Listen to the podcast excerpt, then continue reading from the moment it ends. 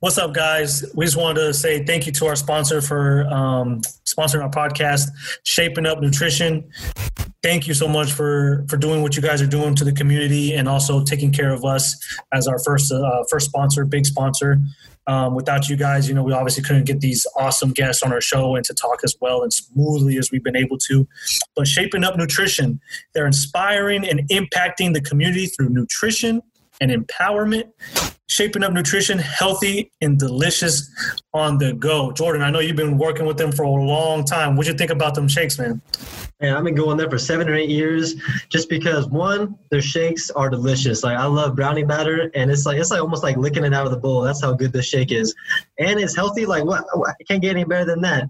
I usually go there probably after workouts. I used to go there almost every day, like, just because the atmosphere of that club is amazing. The people behind the counter are just fun to deal with, fun to hang out with. We can talk about nutrition, sports, politics, anything and everything. They're just a couple of people that are so personable and so much fun to be around that it makes you want to keep going back again and again.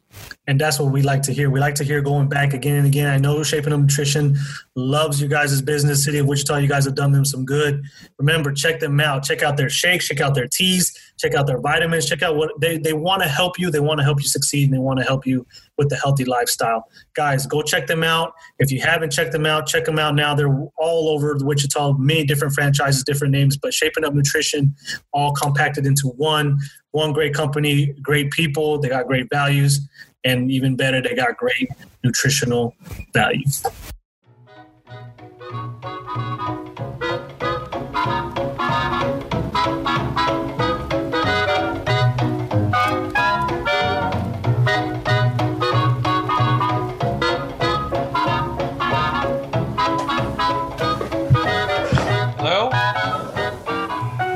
How's it going? Can you hear me? Yes, I can hear you, Dan. Awesome. Sorry, my camera on my laptop is really bad. No problem. I think we got Jordan, my co-host. There he is. Hey. How to get my coffee at 7 o'clock though? That's what I did. I did too. I had to get mine ready to go. It's Friday. It's been a long week. I agree. And then we finally have Professor Fox, finally have you on the show. I am really sorry to have messed things up before. No, you're fine. We've had a lot of interviews so far, and you're not the first one to accidentally either forget or miss or have to reschedule at last minute. So it's no problem. Yes, man. We're just excited to have you on. Yep. I appreciate you saying that. Yep. So like Jordan said, we're very excited to have you on. We've seen you on, seen some of your shows on your talk shows on PBS when you've been on PBS. Obviously KWCH. I think I've seen you on the news channel before. Also read some of your blogs, and you're a professor at Friends University, which is awesome because that's where I graduated from. So that's my graduated from Friends University as well. So that's awesome to. I didn't ever have you in a class, Daniel, did I? No, I never had you. My major was computer science, so I was in the computer science realm. They didn't get to have the privilege to see some of your classes or hear some of your talks, but I did get to see you. I don't know if it's a privilege. You're playing the role of a good host by softening up your guests. Hey, we try to please here. We try to make you feel comfortable. And so how long have you guys been doing intelligent nonsense? For I think a little more than a year now, right, Jordan? Yeah, started about October of last year, and then kind of slowly got it moving, and then started asking people to come on the show, and then COVID hit, and then it made it easier. Actually, it almost made it easier for us to reach out to people because we don't have to meet in person anymore. We just do it over by Zoom, and so this last year has been kind of a growing experience, and we've learned a lot doing it. Yeah. What inspired the podcast? Was there like an original focus that you had, or was it just you guys were friends and you wanted, to be able to talk about stuff and share it with people? Kind of like that. It kind of started with we have a small group of friends, a little circle, and then I've known Jordan, my co-host, since I was a little kid, so we've grown up together, and we always have. we like to say intelligent conversations. You know, we like to think we're intelligent. We like to think we're pretty smart, but then we also get kind of stupid. We know we can get stupid too, and it can get sideways and get kind of funny. So I was like, man, you know, whenever we have these conversations with people seem to, even people outside our circle seem to tune in and kind of engage. And so we were like, you know, it'd be kind of fun to bring in topics, talk to people in Wichita, talk to people outside of Kansas and Wichita, and just kind of, you know, keep our minds going, learn from new people, keep an open mind. And I'd say that's kind of what spurred our interest. That's great. So you're reaching beyond just your circle of friends. What platform do you host this on? We use Spotify, iTunes.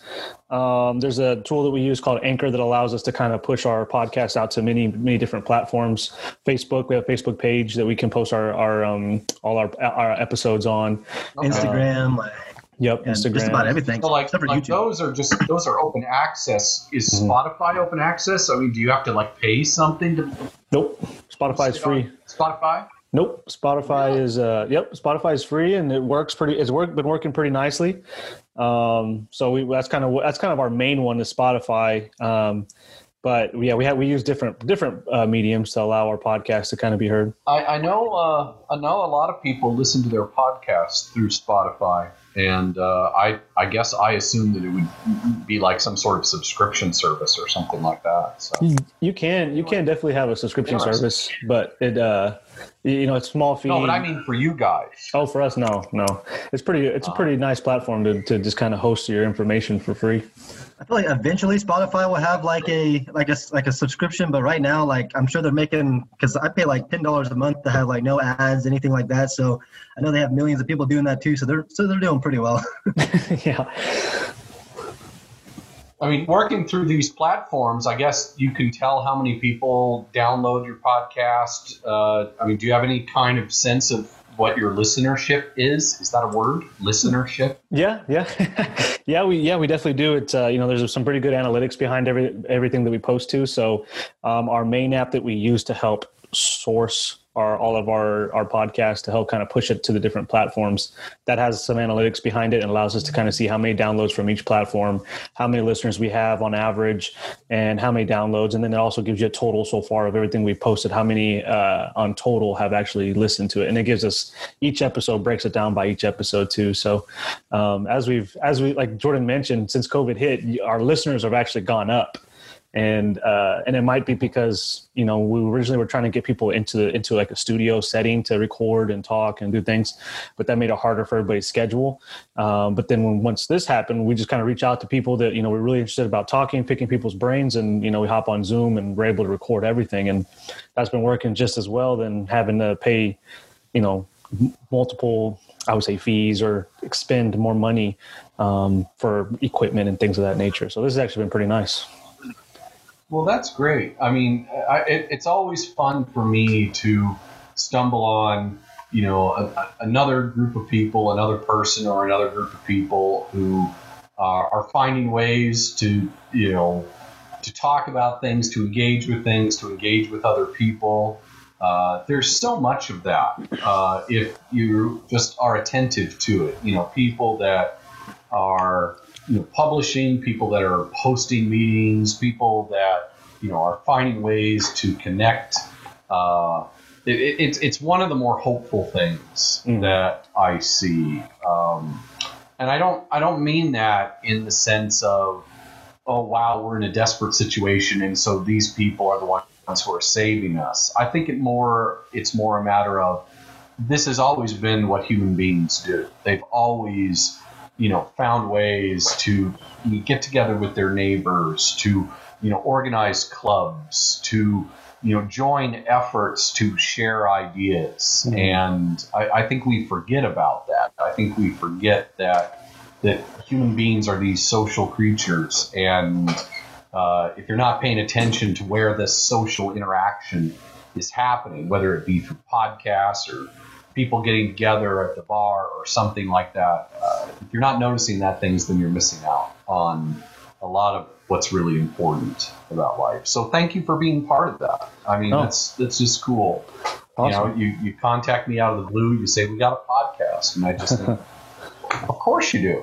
That's fantastic. Yeah, that's kind of how it's been lately. We just like, we're looking for people and topics that we think are interesting, especially now being like around election time, and then just the way the times are right now, we reach out to different people like yourself. And then like a couple weeks ago, we had some ER nurses and an X-ray technician or a radiologist technician talk to us about like the effects of COVID. So it's like, the more we're learning, the more the people that listen to us, we're able to learn too. Mm-hmm. That's great. That's great. I'm going to have to check that one out. I'm sure it would teach me things that I don't know. Yeah, there's been pretty interesting hearing from them since, obviously we hear so many different things from different articles, different news sources, and to hear from somebody directly from somebody who's having to deal with it day in and day out and see kind of the worst of everything, which kind of sucks because they're having to deal with the worst of the worst.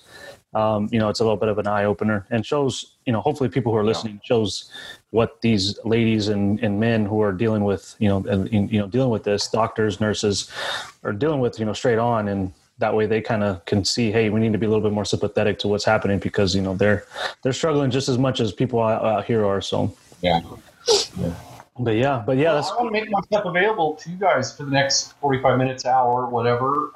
If you want to throw questions at me, I'll be happy to answer them.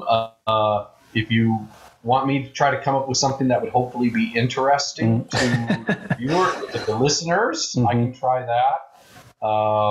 This is your ball game, so go ahead and pitch me whatever you want. Well, I know we did want to start off with, we both agreed because, we like to think we're intelligent. We like to think we have some common sense and some smarts, but, a lot of people out here in today's world right now, especially being so highlighted with the election, I think I know people don't understand politics as much as they like to think they do. They don't understand the ins and outs of, maybe even just the basics, the Democratic Party. What is the Democratic Party? The Republican Party. Understand how voting really works, like electoral votes, things of that nature. I think hearing and seeing a lot of posts from different people, some of the things they say, it kind of does show the ignorance to that and really not understanding what's really going on. And so that's kind of what drew us to you, is because not only could you kind of, educate us quickly on some of the basics, just for the listeners to understand the basics. But then once we start getting into these deep talks and conversations and things we're seeing out there right now, hopefully you can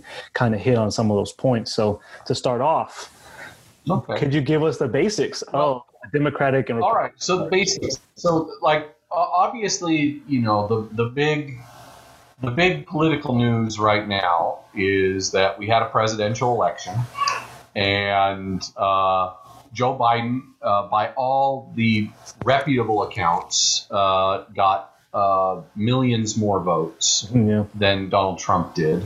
But still, millions of people voted. And so, you're talking about a difference between the two candidates of, some people are thinking that when all is said and done, when every single vote is counted, the difference between them will maybe top at about 6 million votes, which is a lot. Mm-hmm. But then again, if you have over 150 million people voting, that suggests a really, really closely divided group of voters, okay, with, with 70 million, 75 million. On both sides, or something relatively like that. Yep. So we had an election. It's pretty clear that one person got more votes, but it is also, of course, the fact that in the United States, under the U.S. Constitution, the person who gets the most votes does not automatically become president. So we have a system that's called the Electoral College, and everybody hears about that all the time. The basics of the Electoral College are that every single state is going to get a set number of votes. These are called electoral votes. And there are literally people, actually living, breathing human beings, who are appointed as electors. And those electors cast the elector votes that make up the Electoral College total. It's an old-fashioned use of the word college to just mean any kind of collection of people. So that's important to keep in mind. This is not some kind of automatic algorithm. There are actually people appointed that make up the Electoral College, and they cast the electoral votes. Mm-hmm. So every state gets to appoint a certain number of these people. The number they get to appoint is determined by the total representation they have in the legislative branch of the national government. So how many senators do you have? How many representatives in the House of Representatives that you have?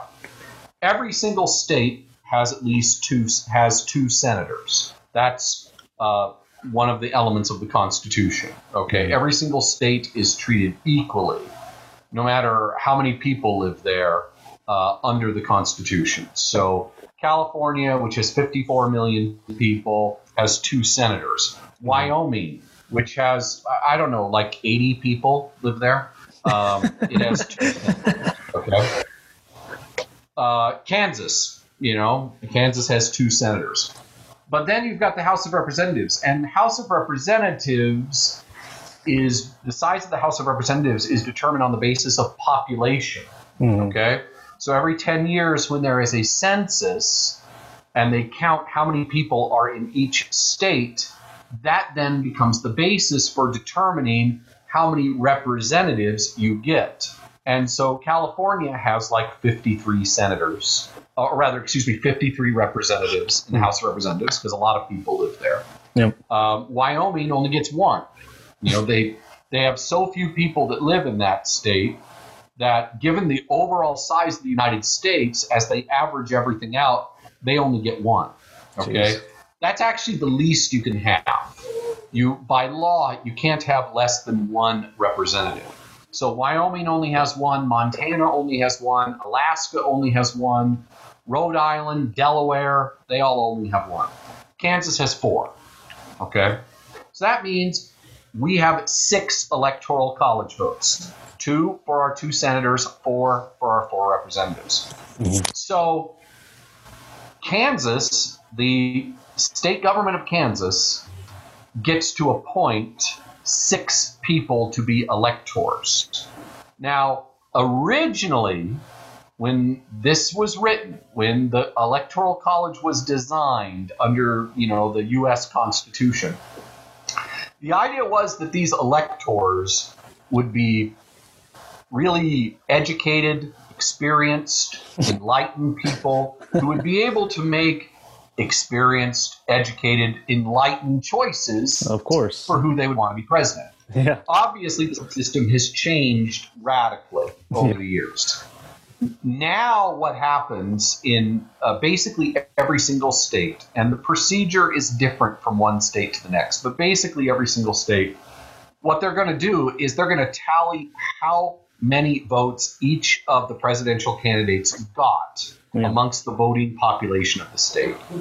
And whichever party's candidate got the most votes, they're going to be able to choose the electors. So in other words, in Kansas, since Donald Trump got more votes than Joe Biden, that means that the Kansas Republican Party is going to be asked by the Kansas state government to appoint 6 electors. And those are people who are literally going to get together sometime in December, and they're going to cast the electoral votes. Okay? So one thing that I hope is coming through all of this is that elections in the United States are overwhelmingly a function of state law. The Constitution has rules for how this is going to work, but the counting of votes and the appointing of electors for presidential candidates, all of that is done on a state-by-state level. So that comes around to the news that we're seeing today. Okay, looks like Joe Biden clearly got more votes, and so that would mean that Joe Biden got more electoral college votes. And in some places it was really close. Election night went on into the wee hours of the morning, got into the days following it, got into the weeks following the presidential election. And, you know, there were still really, really close calls for states like Arizona, Nevada, Pennsylvania, Georgia. Yep. And you are seeing those states only now finally, after having counted all of the absentee ballots, all of the mail-in ballots, all of the overseas ballots from veterans and so forth,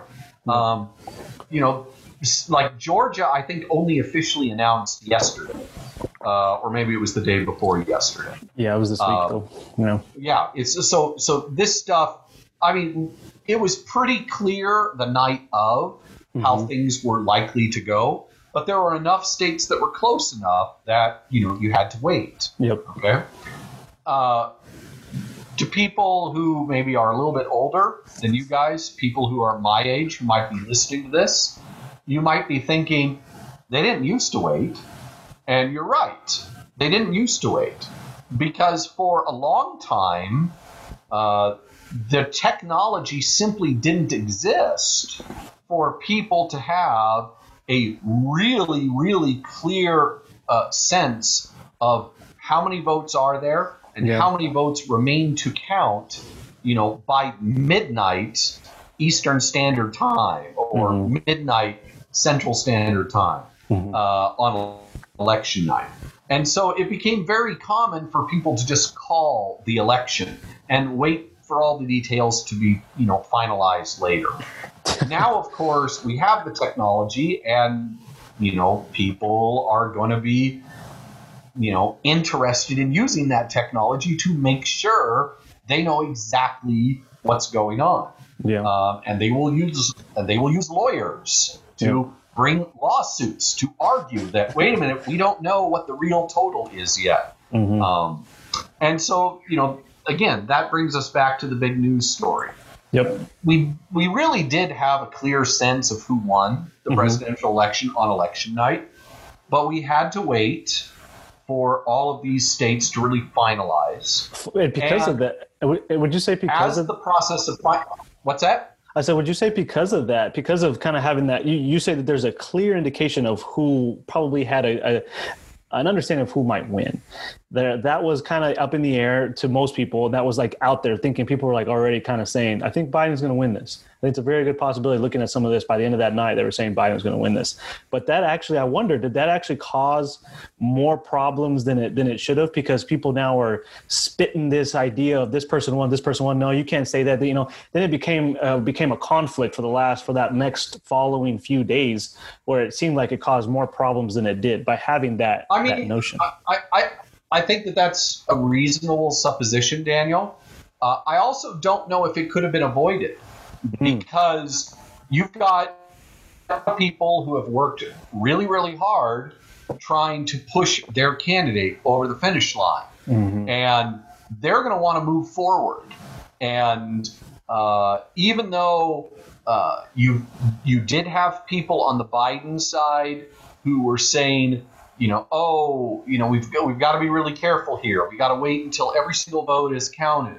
But then you've got other people who are saying, well, wait, does that mean we've got to wait until every single legal action that Trump's people might bring is, fully processed? What if that takes us all the way into December? How long are we going to wait? Basically the Biden people decided, we're going to go ahead and we're going to act like we're the president-elect. When enough states have officially validated their votes for us to claim enough electoral college votes to call ourselves the winner. And as soon as Pennsylvania did that, which was, a few days after the election, they said, that's good. That's good enough for us. Now, of course, you've still got lawsuits that are going on. It doesn't look like any of the lawsuits over the vote counts in Pennsylvania are getting any kind of legal traction. It does look like, there might be, a forced recount because of lawsuits in Michigan. In Georgia, it was close enough that they're going to have an automatic recount anyway. State law there says that if it comes within a certain margin, they have to do a recount. So even though Georgia is certified, Georgia has to completely canvass all of its votes and do this recount. I agree with you that part of the reason for, you know, this frustration that some people feel is because, you know, folks on the Biden team went ahead and said, well, we got elected. But also, I mean, again, speaking to, like I was before, you know, people that are a little bit older than you guys, people like myself, there's a huge tradition in the United States of the winner essentially being declared on election night and the loser calling the winner up and giving a concession speech and all of that. We didn't get that this year. No, we didn't get that this year. And so, you know, it's really hard to turn that off. Yeah. I mean, maybe we are slowly moving in the direction of no longer having an election night. Instead, we'll have like election week or election month.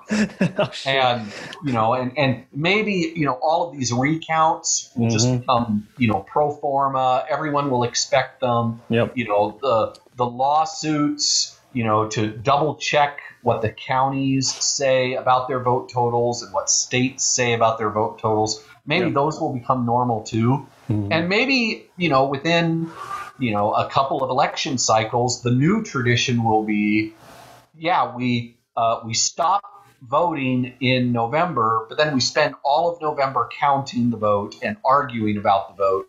And then we announce the president in December. I mean, maybe that'll be the new tradition. Yeah. Because technically, you don't, under the Constitution, you don't become president until you receive the Electoral College votes. And those votes aren't cast until the electors actually do so in December. Yeah. So I don't know. I mean, maybe if you guys have kids, maybe those kids will grow up thinking, yeah, you know, once every 4 years, there's an election month.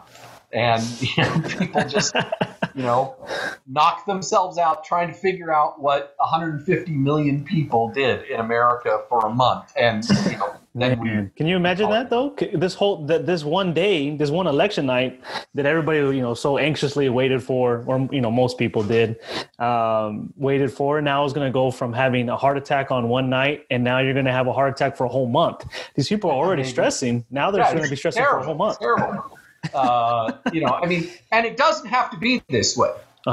We do, in fact, have the technology to basically instantaneously come up with a truly reliable result. That's the big question. That's the big question.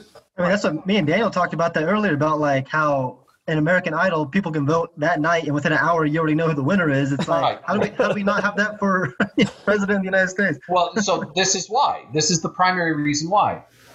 In Electoral Idol, in American Idol, there's just one person doing the counting. Yeah.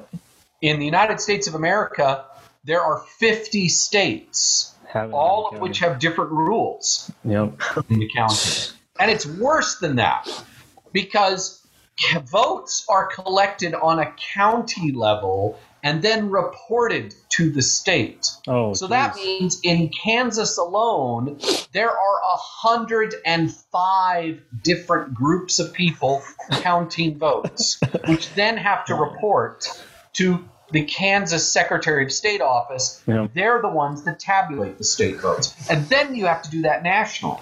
I mean, if you want to make things simple in the United States, we have the technology to do it. 100%. You just have to take power away from the counties and the states.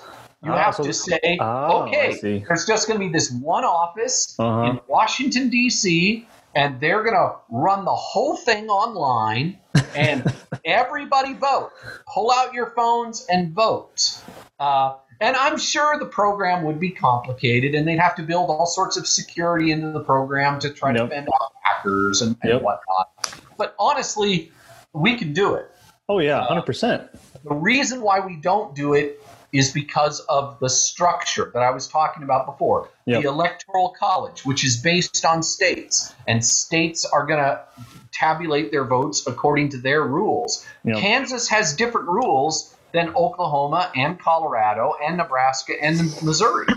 You know, different rules on you know, when you can register to vote, different rules on how late you can mail in your ballot, all sorts of stuff like this. And see, that makes things more complicated just because of having those different rules per each state. They mean now not only are you having to abide by each rule for each different state, that will delay the process, delay counting, you know, all, that just causes a whole problem, which is why me and Jordan had also thought, which I mean, we're not that intelligent, you know, so there's got to be somebody out there that's already thought about, hey, create an app.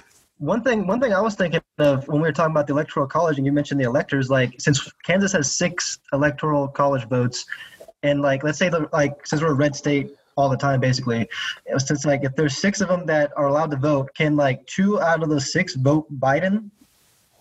Okay. So there are 2 states who do that. The state of Nebraska and the state of Maine. And it's just because again, this is all based on state law. Okay. The Constitution says that this is the way it has to be done, but states are the ones that decide how it's going to be done. So 2 states have taken their electoral college votes and they have divided them up according to their own congressional districts. Okay. So, you know, Kansas, its population in comparison to the population of the whole country means that it gets 4 representatives in the House of Representatives. So that means we have 4 congressional districts. One of them is basically all of western and central Kansas. One of them is Topeka and, I think it goes down and includes Emporia. One of them is Wichita and kind of south central, southeastern Kansas. And then one of them is about 40 square blocks of Kansas City. Because, of course, there's a lot of people that live there as opposed to almost nobody who lives in liberal Kansas or other places out west. So we get these 4 districts. And those 4 districts all have basically the same number of voters in them, but they're all very, very different districts. Now, in Kansas, the law is that the winner of the presidential contest amongst the Kansas popular vote, they win all 6 of the electoral college votes. In Nebraska and Maine, they said, well, all right, we're going to give the overall vote winner the 2 votes that kind of represent the 2 senators in the state. But all of the rest of the votes are going to be based on who is the presidential contest winner within congressional districts. So, for example, Nebraska has 5 electoral college votes. It's got 3 congressional districts and it's got 2 senators. 4 of their electoral college votes went to Trump.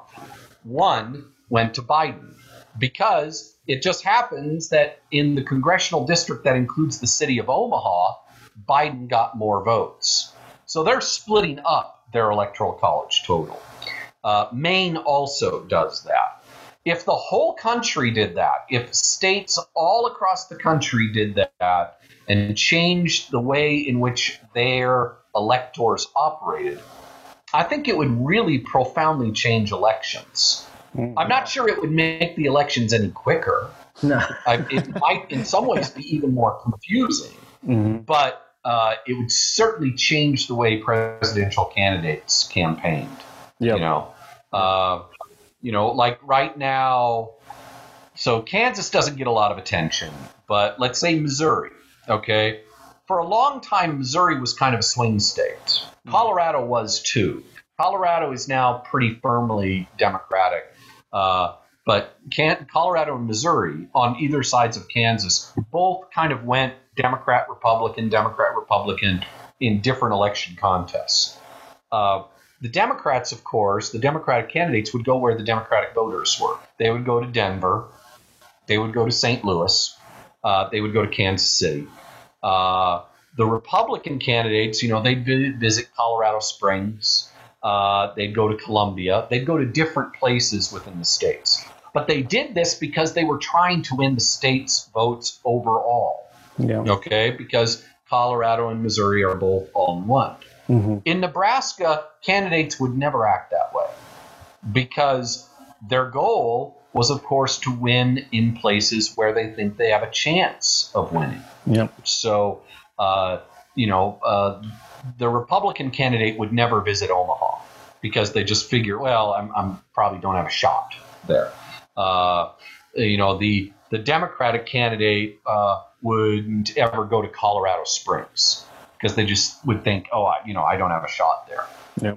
It would really change the way candidates operated, and maybe in a good way. It'd be interesting to run the models and try to imagine how it would work out that way. Yep. But no, for now, 48 of the 50 states do the electoral college votes, all or nothing. All or nothing. Do they ever say like who gets chosen to be electors, or do they keep that like a secret for like their protection?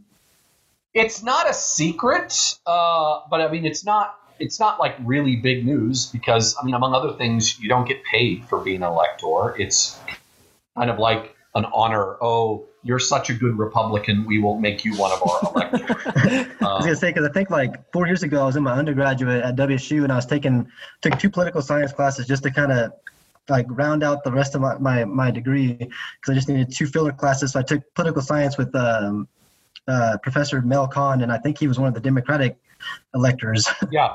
Yeah. So, he, and just like other people who are active in their political parties, and who seem pretty reliable, they're going to be asked to be electors. And some people are asked to be electors, year after year after year. Or in the case of Mel Kahn, since Democrats never win in Kansas, he's told that he's going to be appointed year after year after year, but he never ever gets to do it because the Democrats never win. Yep. The interesting thing about electors, and this is another weird thing about our system, the electors are, as I said, real live people. Mm-hmm. And they really do cast votes. Now, those electors are appointed under state law, and they are subject to state law. So you have a lot of states, including the state of Kansas, that have laws that make it clear that if an elector does not vote for who received the popular vote majority within the state, that, they're committing a crime. They can be punished. They can be hit by fines, maybe even spend jail time. But here's the thing. Their votes are still valid because they are the electors. Oh, wow. So in 2016, all right, Donald Trump beats Hillary Clinton. Yep. Hillary Clinton won Washington State really easily, okay? I'm from Washington State. I'm actually from the east side of the state, Spokane, which is pretty conservative. But, of course, Seattle is a huge city, and Seattle is very liberal. And so between Seattle and Tacoma and those other cities on the western part of the state, Washington is goes very Democratic. So Hillary Clinton won it easily. Yep. But Hillary Clinton did not get all of the Electoral College votes because 3 of the appointed Democratic electors didn't vote for Hillary Clinton. They voted for a Native American chief, kind of as a protest type thing. All right? Oh, wow. Those are valid votes. Under the Constitution, the votes of the electors are the votes that count. Oh, wow. So even if they're subject to state law that's going to punish them for voting that way, if they vote that way, those are still the votes. Now, there was a recent Supreme Court decision that said states do have authority over their own appointed electors. So it's possible that come December, if we get some electors that, go off and do their own thing, that we might see states trying to invalidate those votes. Oh, no. That would be a new constitutional interpretation That would be something that would have to go all the way up to the Supreme Court, and the Supreme Court would have to lay down some kind of judgment there. Yep. But right now, you know, when an elector goes off the reservation and yep. votes for whomever she wants to, those are the votes that are real. So, you know, when the Republican Party appoints their six people, their job is here in the state of Kansas. Their job is to vote for President Trump. Yep. And if one of them decides, no, I don't want to vote for President Trump, I want to vote for the resurrected corpse of Ronald Reagan. Under the current understanding of the Constitution, the resurrected corpse of Ronald Reagan will receive one electoral college vote because an elector voted for him or it, I guess, as the case would be. Maybe under this recent Supreme Court decision, the state of Kansas could challenge that and say, no, we told what the electors have to do. They have to do it. Yep. But if that stands, if that Supreme Court decision stands and it faces a challenge and it remains in place, well, then that's going to take away another one of the few arguments remaining for the Electoral College, because it really could just be, you know, a computer then. Yep. Why actually have people cast votes in December if you are able to insist that those people vote in a certain way? Exactly. Why even bother with that step? Well, it makes you wonder kind of the way that's structured is, you know, and you kind of mentioned how it's kind of how the Constitution was built, how it was built when it was first began. After all these years, it's the one thing that I keep hearing over and over, that it's surprising how it hasn't, I don't want to say revolutionized or, you know, or how would you say, like, changed as much as it should have after all these years. Everything's always changing, you know, technology, the way people think. But how is it that this one thing is still as, how would you call it, stone-aged as it is, and it hasn't been updated? I mean, I'm not going to disagree with you at all. The American people have always had a really kind of weird form of patriotism. It's very unusual. Most countries around the world, they organize their feelings of attachment to their country. They organize their feelings of patriotism or nationalism around people or events. Okay. And Americans do that. You know, we've got, you know, the Washington Monument, and we've got presidents' faces on Mount Rushmore. You know, we do some of that, but we also really, really attach ourselves to, like, the Constitution. You know, this written document. Have either of you ever been to Washington, D.C.? I have not. No. Nope. Okay. So in Washington, D.C., there's this building called the National Archives. And the National Archives got all sorts of stuff in there. But the first part of the National Archives, the first part of the building that you go into when you walk up the steps off Pennsylvania Avenue in Washington, D.C., is this big rotunda, this big open dome. And you get in a line and you go all the way around the edge of this dome. And at the far end, there's like this altar. There's these two huge upright blocks of stone that stand there like altars. And when you get close enough, you can look on top of those stone tablets or those stone tables. And what you see is these plexiglass containers filled with some sort of neon gas that are protecting the original Constitution and the original Declaration of Independence. You know, so that you can look at the actual original paper. Of course, you know, Nicolas Cage stole it in that movie. Yeah. So we have this real attachment to these written documents.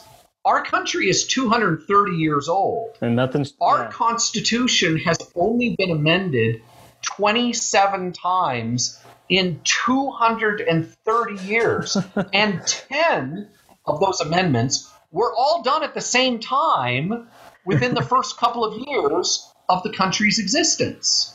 So really, basically, we've only changed the Constitution about 17 times in like 229 years. It's crazy, really amazing. Yeah. The Electoral College is one of those things that was changed, but it was only changed very, very slightly. Yep. You see, originally, the electors were going to choose the president. There were no parties. There was no role for the state governments except to appoint these people. These people, once appointed, were just going to say, well, who do we think is an educated, enlightened, experienced person who should be president of the United States? And they would make a choice. And the person who got the second most electoral college votes, that person would become the vice president. Because the assumption was that, we're trying to find educated, enlightened, experienced people. And if most of us think this person is such a person, but, a few of us also think this other person could be such a person, well, then we'll put that other person in as the vice president. Because, of course, all educated, enlightened, experienced people will come together, right? Well, they realized pretty soon that that's crazy, because even educated, enlightened, experienced people can have very, very different opinions about what the country should do. Yep. And so you had right off the bat a situation where like John Adams, George Washington's vice president, and Thomas Jefferson, who was George Washington's Secretary of State, were both running for president. John Adams wins. Thomas Jefferson comes in second. Nowadays, the word that we have for the person who came in second is loser. But at that time, they said, well, these guys can get along. And the tragic fact of the matter is that Adams and Jefferson were old friends. But at that point in time, they really, really deeply disagreed with each other. Yep. And they could not work together at all. Well, that kind of – go ahead. Yeah, go ahead.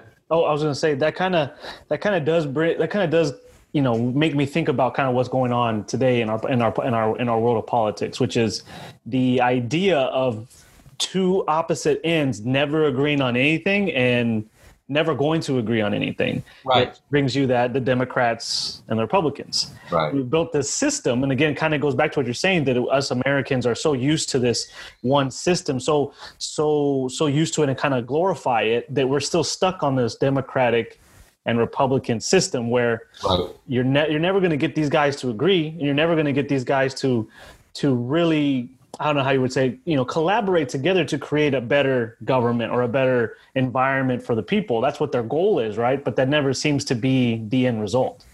Well, I mean, what you're saying there, Daniel, is correct. I mean, the reason why there have been so few changes in our system is not just that the American people become fixated on, the Constitution, treating it like it's, scripture, like it's equivalent the Ten Commandments. Not okay. It's a system of government. Those things can change. Yep. That's a big reason. But another big reason is that, by the time you've got Adams and Jefferson running against them, you've got a party system coming into existence. Yep. And those parties have become deeply entrenched.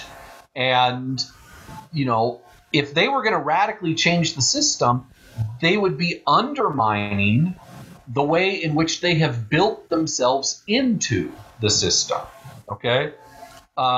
You take a look at how Congress operates. Congress is organized entirely around whether the Republicans or the Democrats have a majority in either one of the, either the House of Representatives or the Senate. Yep. You take a look at state governments. They're all organized around Democrats and Republicans. And, of course, the appointment of electors is organized around Republicans and Democrats. So if you want to see a real profound change in the way we elect people, if you really want to see a profound change in the Constitution, then you've got to convince either Republicans or Democrats to do it.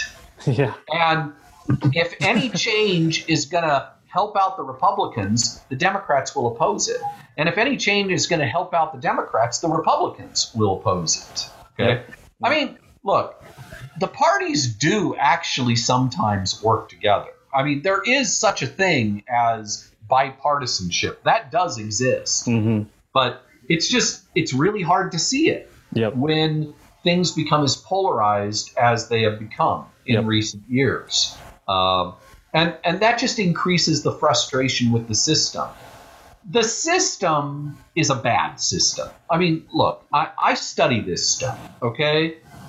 The Constitution of the United States is a lot better than a lot of other constitutions around the world. You know, I mean, you know, don't even get me started on the Russian Constitution. That has, like, all sorts of problems. But, I mean, a lot of just, you know, much more average, you know, countries with their own systems. Like, you know, I lived in South Korea for a while. You know, the South Korean system of government, there's issues there. The Mexican Constitution. The Mexican Constitution has issues. So, look, I'm not saying that our system of government is like some, you know, horrible, atrocious, impossible system. It's not. But it's got some real defects, partly because, as you pointed out, Daniel, it's from the Stone Age and technology has changed. I would argue that our system worked kind of as well as it did for a long time, because for a long time, and I'm really thinking of like from World War II up until like the 1980s or the 1990s, for a good 50 years there, the differences between the Republicans and Democrats were not as great. And so it was easier for people to get along and do things. It was easier for them to kind of paper over the problems in the system. Now, when you've got a system that is dominated by parties that are so divided from each other, all of the weaknesses of the system are exposed.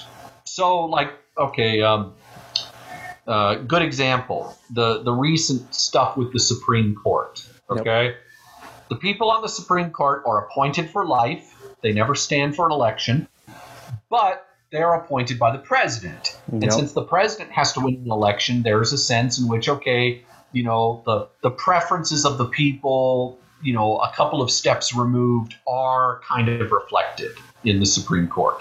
I mean, that's not really the case, but that's the idea anyway. Okay. So you have someone on the Supreme Court pass away. This was Antonin Scalia back in 2016. Barack Obama was still president. Barack Obama chose someone to sit on the Supreme Court. The Senate said, we're not even going to consider this. It's too close to an election. And people were saying, wait a minute, can they do that? Can they just say no to the president? And, well, apparently they can. Okay. And then you have just recently, you know, another justice on the Supreme Court died, Ruth Bader Ginsburg.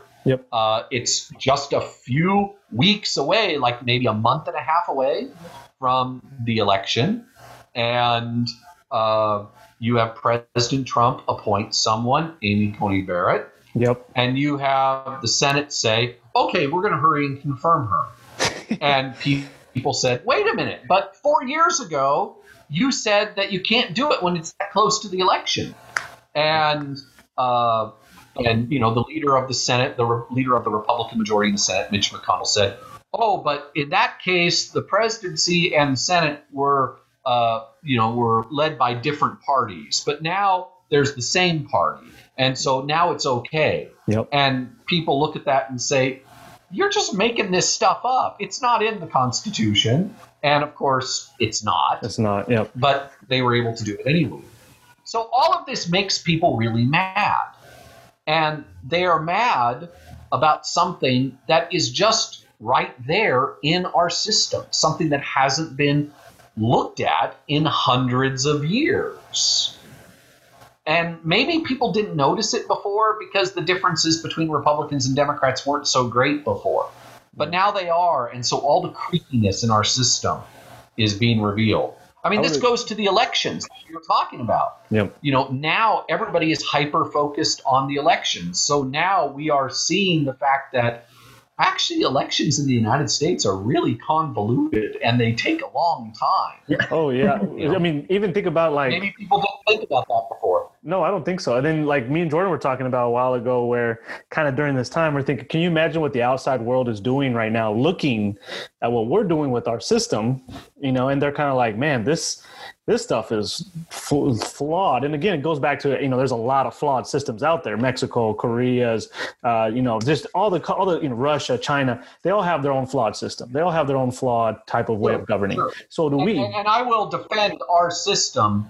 I will defend our system against many of those. Oh, 100%. But that doesn't mean I'm not aware of all of our problems. Exactly. You've got a lot of countries around the world that actually have pretty well – they run elections pretty well. Mm-hmm. You know, they function quickly. There's not a lot of confusion on the number of votes. How are they able to do this? Well, one of the ways they're able to do this is they've changed their laws as technology has changed. Mm-hmm. You know, and we haven't done that. Yep. No, yeah, I would agree. I think that, as I said, that's why we're still kind of feeling Stone Age, and it kind of with the recent events, it kind of shows. I don't know if I'm sure you've seen this too. People's, I don't want to say everybody, but there's a lot that I've seen. It makes me think about it too, but it kind of shows. How would you say, it puts a little bit of uneasiness with the way our system is, and maybe a sense of, is this really working? Is this really right? Because of obviously you have, or it makes people second guess. That's a good, better word to say, second guess the system because of the way, you know, you have Biden that supposedly is the winner. You know, we haven't really fully decided that yet because there's still things that need to be done and we're not there yet for it to be finalized. That's being said that he's the winner. Then you have Trump saying that was all false. That was all fake votes. That was all right. That was all fraud. And then that begins the question of people wondering like, oh, shoot, is this really fraud? Did he really win? Was there some type of weirdness happening? So then again, that brings more of second guessing, more, you know, misunderstanding or more like, yeah, I guess second guessing is the word I can think of right now where they're worried that is this system really what it's doing, or are there more and more problems that we're starting to see, which is kind of what we're seeing coming to light. It seems like more things need to be updated, changed to make this a better. Yeah. So what you're talking about there, Daniel, is what, you know, a lot of political nerds like me would call the legitimacy question. Okay. Like is this going to be accepted as legitimate? A lot of scholars will talk about democratic legitimacy, and that's not a reference to the Democratic Party. That's small d democratic, like, you know, the democratic process, you know, self-government.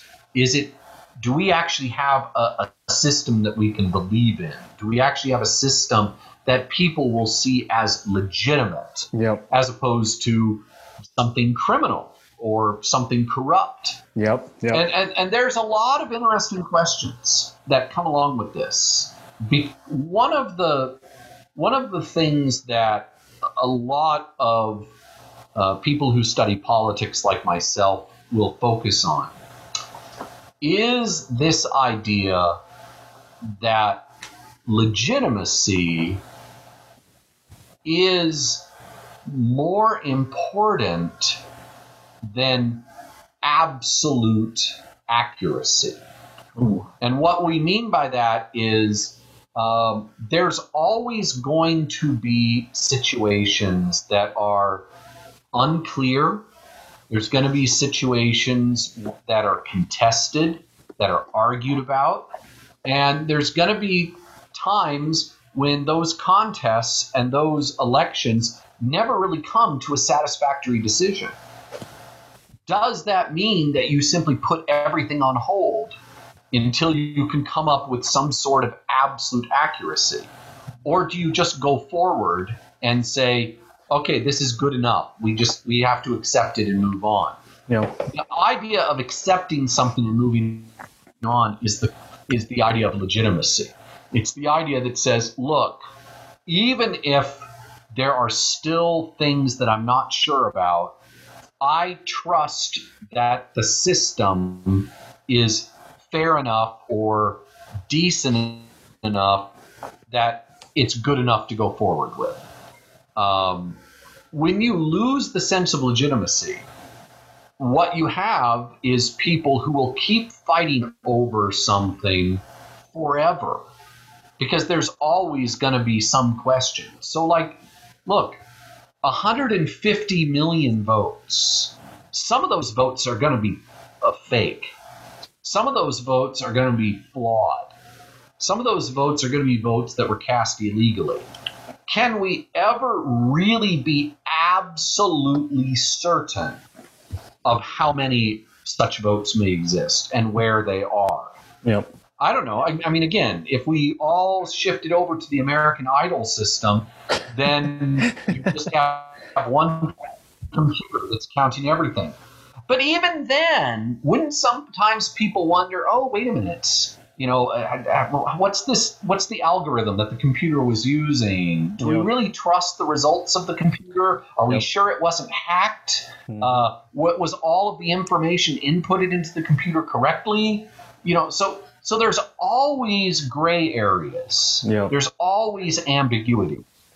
When it comes to a democratic election, there is a strong feeling that past a certain point, you're now, you know, you now need to decide to set down the pursuit for accuracy and just try to maintain some overall trust in the system, some overall sense of legitimacy.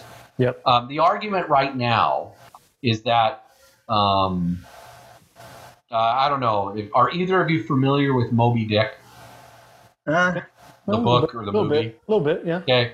So in Moby Dick, there's this crazy captain named Captain Ahab, and he's obsessed with going after this white whale, and he drives the crew, to their death, basically chasing this whale. Yep.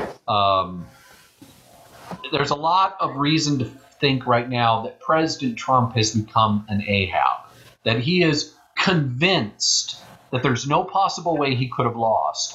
And so that must mean that somewhere out there, there are votes that you can't trust. There were votes that were cast by illegal aliens. There were votes that were changed. He's got to find it. Mm-hmm. Okay?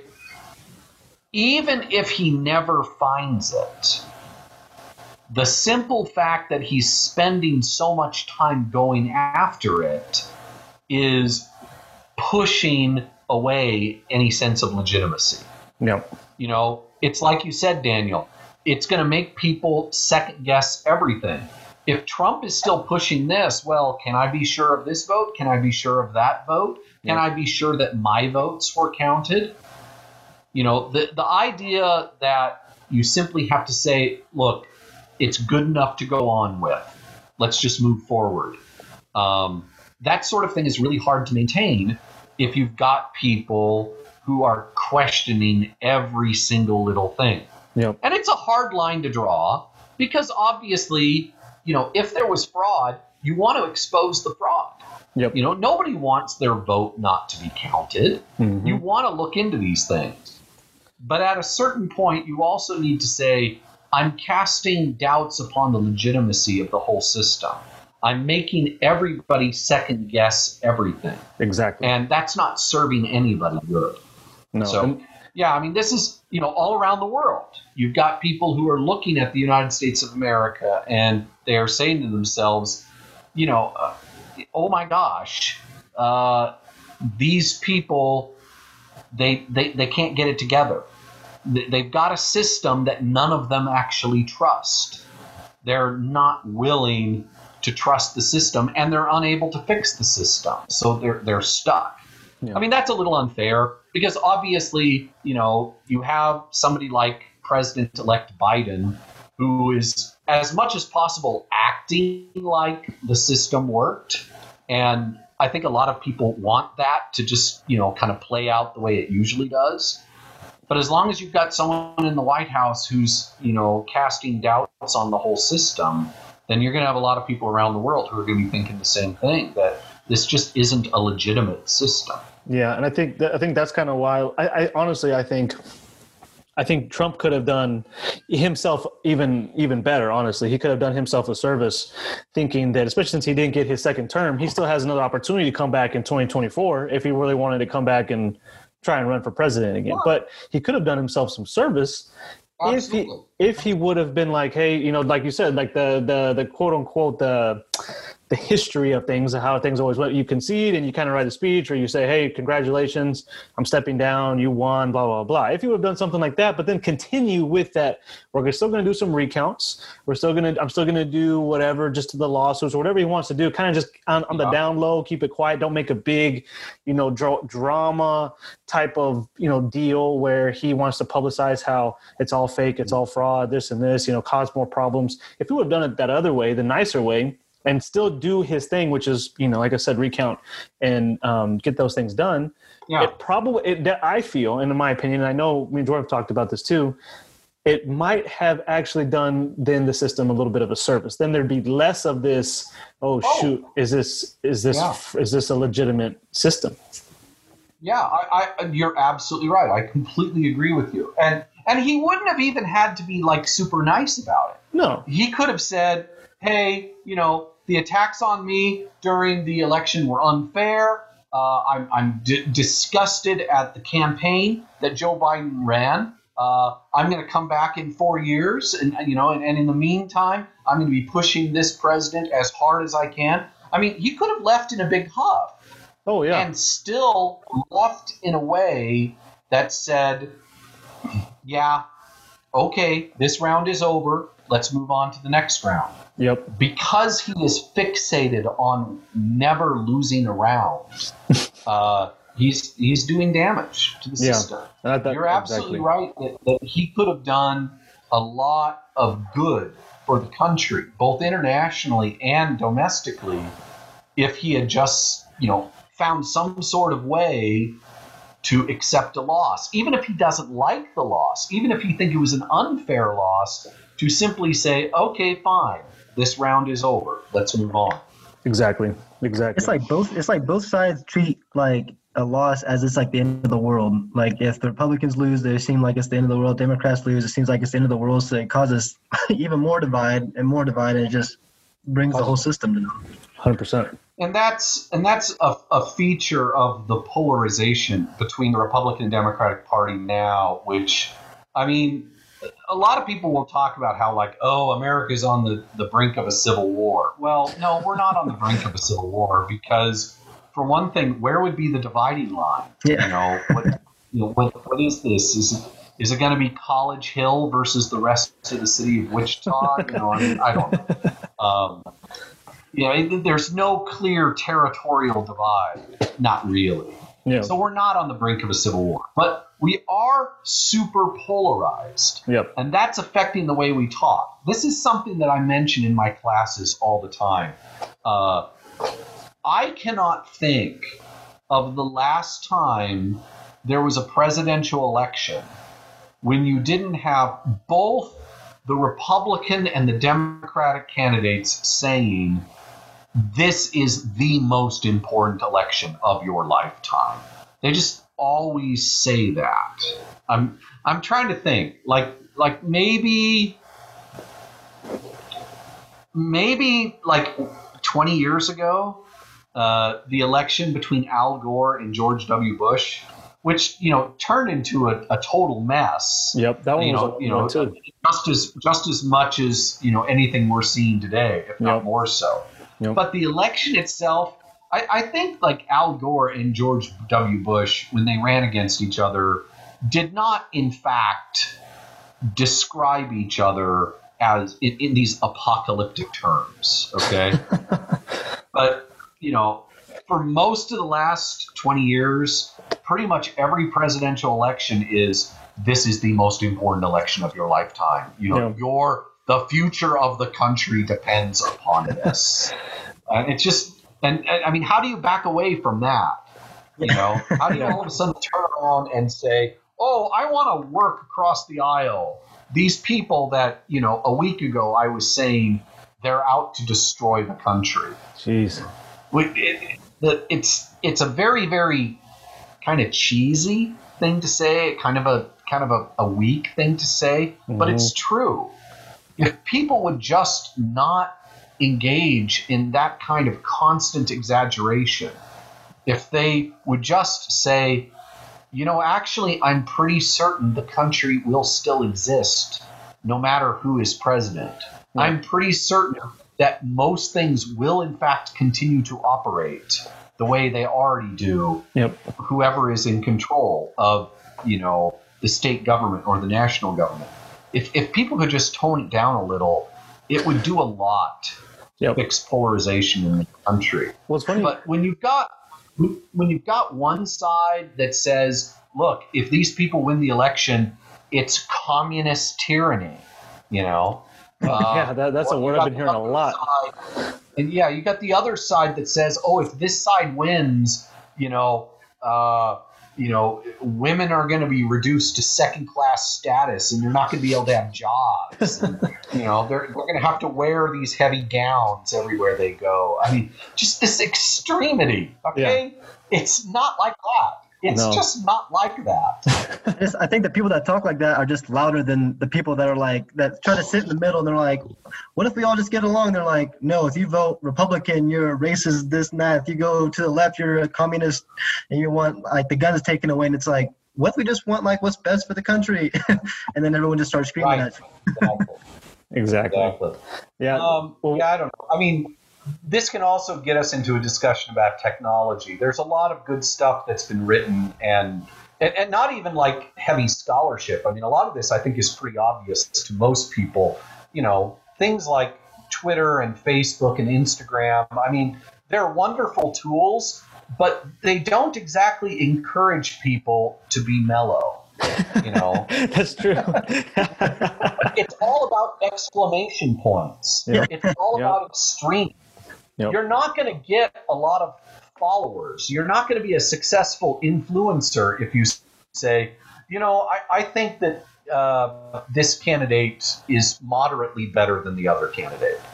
You know, that just doesn't cut it yep. in the online environment. You've got to mm-hmm. say, well, you know, this candidate is in fact an actual Nazi, or this candidate, you know, is in fact like a practicing witch. You know, it's just the stuff that people go for. It's insane. I was telling Daniel about that, like online news. I think earlier this week I was telling Daniel, I was like, there was a podcast of a couple of I was listening to just from Snapchat stories, and it was like these three people talking about Charlie Puth, the singer, and they're like, they want to know who he voted for, and they're like, Charlie, did you vote for Trump? Like, we need to know who you voted for, so we know if we can listen to your music or not. And I was like, that sounds like a couple years ago, like when Taylor Swift came out I think she advocated for Hillary or Bernie or someone, and it's like the Republicans dropped off, and they're like, you can't listen to Taylor Swift anymore. Yeah, it's just I don't know, the groupthink that functions.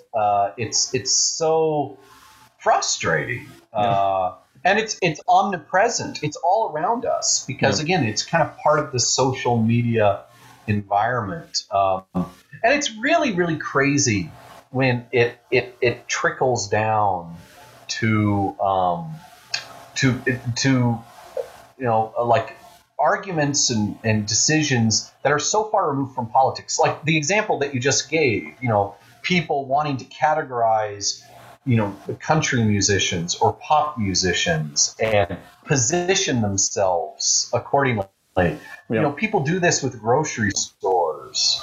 You know, do you shop at Walmart or do you shop at Target? Or no, worst of all, do you shop at Whole Foods or Trader Joe's? No. Man, it's just crazy. You know, like it'll happen on the level of county and city politics too. Like Brandon Whipple, our mayor, so he was a Democrat. He still is a Democrat. You know, he served in state legislature as a Democrat, and there were people that were really organizing to fight him in his mayoral candidacy. And that's fine. There's all sorts of reasons to support him or oppose him. But they were organizing around him because you know, he's a Democrat, and so he's pro-abortion. Okay, the Wichita City Council has absolutely zero business with abortion policy. Zero. It doesn't matter. But you've gotten yourself to the point where you have to think that way. Yep. You know. Yep. A Republican candidate, you know, they must be, you know, part of some kind of white supremacist movement. Okay. Because of Donald Trump, or because of, you know, stuff that happened in Charlottesville or something like that. And this is a Republican candidate who, like, serves in the state legislature, okay? He's not involved in any of that stuff. Yeah. But we categorize them anyway. Yep. So it's just it's frustrating. One of the things I wanted to bring to you, because it was something that's been talked about a lot. Well, kind of like how you mentioned, you know, we polarize so much that presidency being the end all be all. Whoever we pick, this is going to decide if our country is going to die or live. But coming from that, I think what people were, there's a lot of people who are very upset because Biden's now probably going to win. All the people who really supported hardcore Trump, they're like, this, we're all going to die. The country's going to fall apart. We're done. Then the other side, you know, people who are Biden, they say if Trump wins, same thing. But, you know, and then obviously if Biden has his policies, he's going to push through policies. He's going to push these things in. Same thing with Trump. But one of the things I wanted to ask you and kind of get your opinion and your insight on is they are so fixated on the president. What some people, some of the, I would say more or less the ones who aren't as educated on the political system, they don't really hone in or focus in on the Congress or House representatives, who really are I believe are the red tape or the blockade really of if something does get pushed through. You know, if we end up having more Democrats in the House, then we're going to get this pushed through. If we have more Republicans, then this is going to get pushed through or blocked, vice versa. What are your thoughts on that? Obviously, Biden, but you know, I think that the fixation on the presidency has been very bad for our system. It's been bad for our electoral system for all of the reasons that we've been talking about. You know, the polarization and, you know, the accusations that cast doubts about the legitimacy upon the whole system. I mean, if you're focusing everything on the election of one person, then that obviously is going to have reverberations that affect how you see everything else. But it's not just our electoral system. The focus on the focus on the presidency has really warped our whole constitutional structure. We've insisted that presidents do more and more and more, and presidents are going to respond to that political pressure. And so they're going to find ways to do more and more and more. Yep. And Congress lets them do this because Congress is affected by the same pressures. You know, people in Congress, they, you know, get the message from their donors and from their voters. You know, do you stand with the president or do you oppose the president? Mm-hmm. And this is not a new thing. You know, the presidency has been growing in power really for most of a century now. You know, you go all the way back to the 19th century. You know, somebody like Abraham Lincoln is the exception. Most of the time, presidents simply were not in a situation that would allow them to wield that kind of power. Yeah. Now, you know, presidents pretty much ever since World War II have been routinely exercising all sorts of power way beyond what the people who wrote the Constitution imagined.